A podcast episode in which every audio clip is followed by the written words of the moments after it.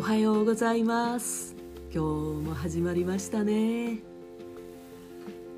あなたは人生における成功って何だと思います？成し遂げられたことや社会的な地位や立場経済力影響力これらも成功に数え上げる一部ではあります。どんなに素晴らしいことができてもどんなに人に認められてもこれだけでは成功とは言えません。人は不完全です。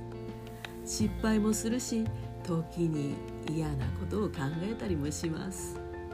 それでも自分で自分をいいなって感じられる。幸せだなって感じられる。これが真の成功です。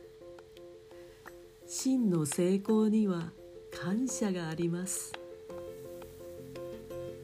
何々だからいい悪いではなくどんな自分もどんな自分がいても好きでいられたら受け入れられたらその上で成長を諦めなかったら最強に成功です。何ができてもできなくても何をしてもしなくても他人がどう思おうともあなたはこの世で唯一のかけがえのない価値ある存在です。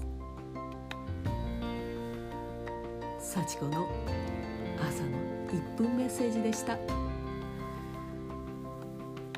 今日も聞いてくださってありがとう。ではまた明日ね。